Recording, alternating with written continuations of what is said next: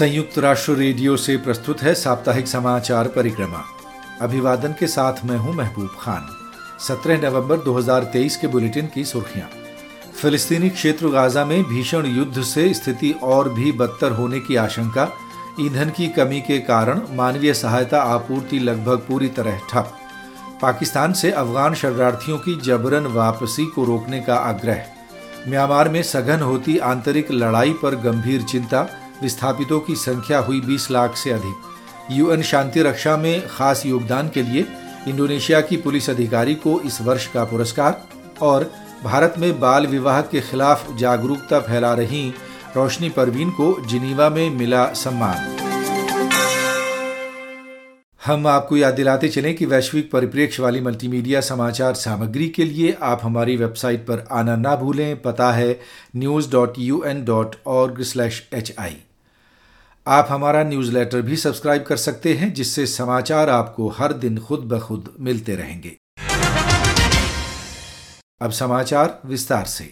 संयुक्त राष्ट्र के मानवीय सहायता अधिकारियों ने शुक्रवार को सदस्य देशों को बताया है कि फिलिस्तीनी क्षेत्र गाजा में हवाई, समुद्री और ज़मीनी दिशाओं से भीषण युद्धक गतिविधियाँ जारी हैं और अभी तक इकतालीस हज़ार घर या तो पूरी तरह ध्वस्त हो गए हैं या उन्हें गंभीर क्षति पहुँची है।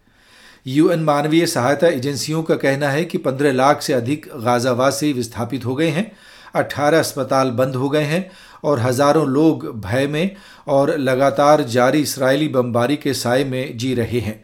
संयुक्त राष्ट्र के आपातकालीन राहत समन्वयक मार्टिन ग्रिफिथ्स ने कहा है कि हताहतों की संख्या बढ़ती जा रही है और कथित तौर पर ग्यारह हज़ार से अधिक लोग मारे गए हैं। उनमें अधिकांश बच्चे और महिलाएँ हैं।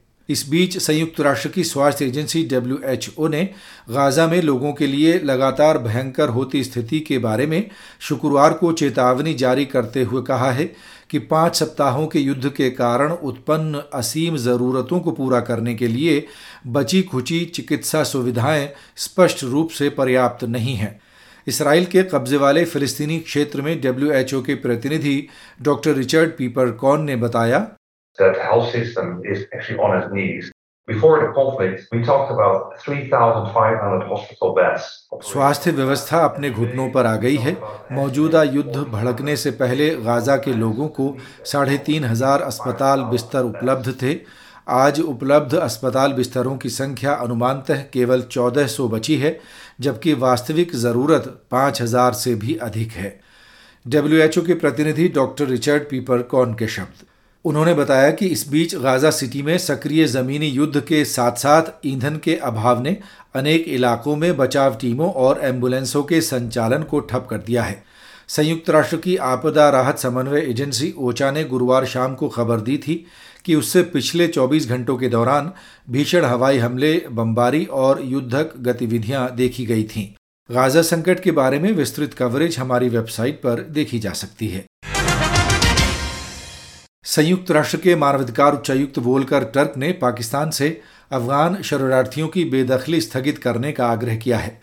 उन्होंने बुधवार को उन अफगान नागरिकों के लिए संरक्षण सुनिश्चित करने का भी आह्वान किया, जिन्हें अफ़गानिस्तान लौटने पर अत्याचार या उत्पीड़न का सामना करना पड़ सकता है। एक रिपोर्ट अंशु शर्मा से।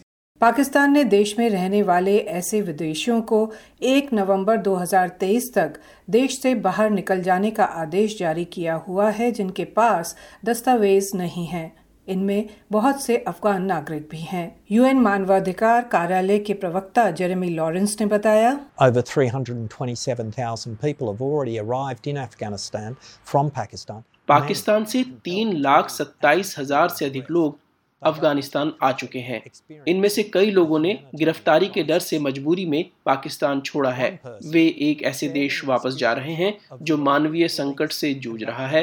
एक व्यक्ति ने बताया कि स्थानीय पुलिस ने उसके घर पर रात में छापेमारी की और नकदी आभूषण बकरियाँ भेड़ आदि सामान जब्त कर लिया। पुलिस ने उन्हें अपना बचा हुआ सामान इकट्ठा करने और सुबह तक घर छोड़ने के लिए केवल कुछ ही घंटों का समय दिया। जब वो जाने लगे तो एक बुलडोजर से घर को ध्वस्त करना शुरू कर दिया गया। उस व्यक्ति ने बताया कि उसने बेहद असहाय अवस्था में आँखों में आँसू के साथ अपना गाँव छोड़ा। हमें पाकिस्तान में कुछ अफगानों को मनमाने ढंग से गिरफ़्तार करने और हिरासत में लिए जाने की भी जानकारी मिली है। कुछ का आरोप है कि उनके साथ दुर्व्यवहार किया गया।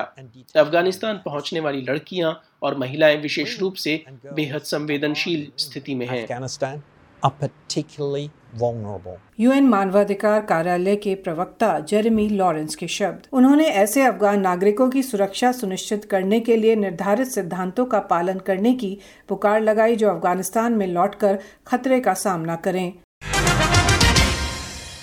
संयुक्त राष्ट्र की एजेंसियों ने शुक्रवार को कहा है कि म्यांमार में जातीय सशस्त्र समूहों और सेना के बीच टकराव देश के पूर्वी और पश्चिमी क्षेत्रों तक फैल गया है, जिसमें नगरीय क्षेत्र सघन लड़ाई और हवाई बमबारी से गहन रूप से लगातार प्रभावित हो रहे हैं। संयुक्त राष्ट्र के मानवाधिकार उच्चायुक्त कार्यालय ओ के अनुसार, लड़ाई में अभी तक सत्तर आम लोगों की मौत होने और नब्बे से अधिक के घायल होने की खबरें हैं। इस लड़ाई ने लोगों के विस्थापन की एक नई लहर शुरू कर दी है और 27 अक्टूबर के बाद से लगभग दो लाख लोग अपने घरों से पलायन कर चुके हैं। कुल मिलाकर पूरे म्यांमार में 20 लाख से अधिक लोग विस्थापित हो चुके हैं। संयुक्त राष्ट्र के आपदा राहत समन्वय कार्यालय ओचा के अनुसार सघन लड़ाई वाले क्षेत्रों में अहम परिवहन मार्गों को म्यांमार की सेना और जातीय सशस्त्र संगठनों ने बंद कर दिया है। ओएचसीएचआर के प्रवक्ता जेरेमी लॉरेंस ने शुक्रवार को जिनेवा में कहा कि ये मानवाधिकार एजेंसी म्यांमार में इन खबरों के बीच घटनाक्रम की निकट निगरानी कर रही है कि सैकड़ों सैनिकों ने अपने हथियार डाल दिए हैं प्रवक्ता ने कहा, It is essential that all those captured are treated humanely. Reprisals Jeremy Lawrence कह रहे थे कि ये बहुत ज़रूरी है कि जिन लोगों को पकड़ा जाए, उनके साथ मानवीय बर्ताव हो। अंतर्राष्ट्रीय कानून में बदले की कार्रवाई बिल्कुल निषिद्ध है। व्यक्तिगत रूप से सैनिक उन अपराधों और मानवाधिकार उल्लंघनों के लिए जिम्मेदार नहीं है, जिन्हें सेना ने सामूहिक रूप से अंजाम दिया हो। यूएन मानवाधिकार उच्चायुक्त कार्यालय के प्रवक्ता जेरेमी लॉरेंस के शब्द। यूएन महासचिव अंतोनियो गुटेरेश ने भी म्यांमार में लगातार बदतर होती स्थिति पर गहरी चिंता व्यक्त की है। मध्य अफ्रीकी गणराज्य में यूएन मिशन मिनुस्का में सेवारत इंडोनेशियाई पुलिस अधिकारी प्रथम सार्जेंट रेनिता रिसमयंती को इस वर्ष के शांति रक्षा के शीर्ष पुरस्कार से सम्मानित किया गया है। उन्हें न्यूयॉर्क स्थित यूएन मुख्यालय में गुरुवार को आयोजित एक विशेष समारोह में ये पुरस्कार प्रदान किया गया। सुनिए सचिन गौड की एक रिपोर्ट। यूएन पुलिस की प्रथम सार्जेंट रेनिता रिस्मयंती मध्य अफ्रीकी गणराज्य में यूएन मिशन में अपराध डेटाबेस अधिकारी के रूप में सेवारत हैं। उन्होंने एक ऐसे डेटाबेस की अवधारणा प्रस्तुत करने के साथ साथ उसे मूर्त रूप देने में मदद की है, जो यूएन पुलिस को अपराध और अव्यवस्था के केंद्र बिंदुओं का खाका तैयार करने और उसका विश्लेषण करने में समर्थ बनाता है। रेनिता रिस्मयंती की उम्र 27 साल है और महिला पुलिस अधिकारी के सम्मान के तेरह वर्ष के इतिहास में ये पुरस्कार पाने वाली वो सबसे युवा विजेता है। प्रथम सार्जेंट रेनिता रिसमयंती ने कहा कि वो इस सम्मान को उन सभी की ओर से स्वीकार करती हैं जो सकारात्मक बदलाव के लिए शांतिपूर्ण ढंग से काम कर रहे हैं। To all women where you may be I urge you to remember your limitless potential you possess the to enact change inspire others and live an enjoying mark upon the Renita Rismayanti कह रही थी कि सभी महिलाएँ आप जहाँ कहीं भी हों, मेरा आपसे आग्रह है कि आप असीमित संभावना को याद रखें। आप में बदलाव लाने, दूसरों को प्रेरित करने और विश्व में अमिट छाप छोड़ने की शक्ति है। भारत की एक 24 वर्षीय सामाजिक कार्यकर्ता रोशनी परवीन बाल विवाह की पीड़िता रही हैं और अब इस प्रथा के विरुद्ध अभियान चलाती हैं। रोशनी परवीन जिनीवा में इस सप्ताह हुए शांति एवं सुलह पर केंद्रित वर्ष 2023 के युवा कार्यकर्ता सम्मेलन के विजेताओं में शामिल हैं। रोशनी परवीन की अनेक दोस्तों की ही तरह उनका विवाह भी केवल तेरह साल की उम्र में कर दिया गया था।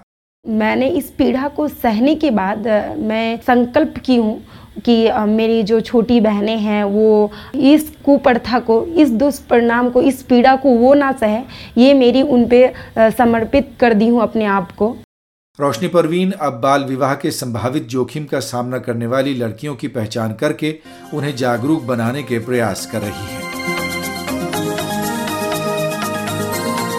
तो आज के बुलेटिन में बस इतना ही। अब महबूब खान को अनुमति।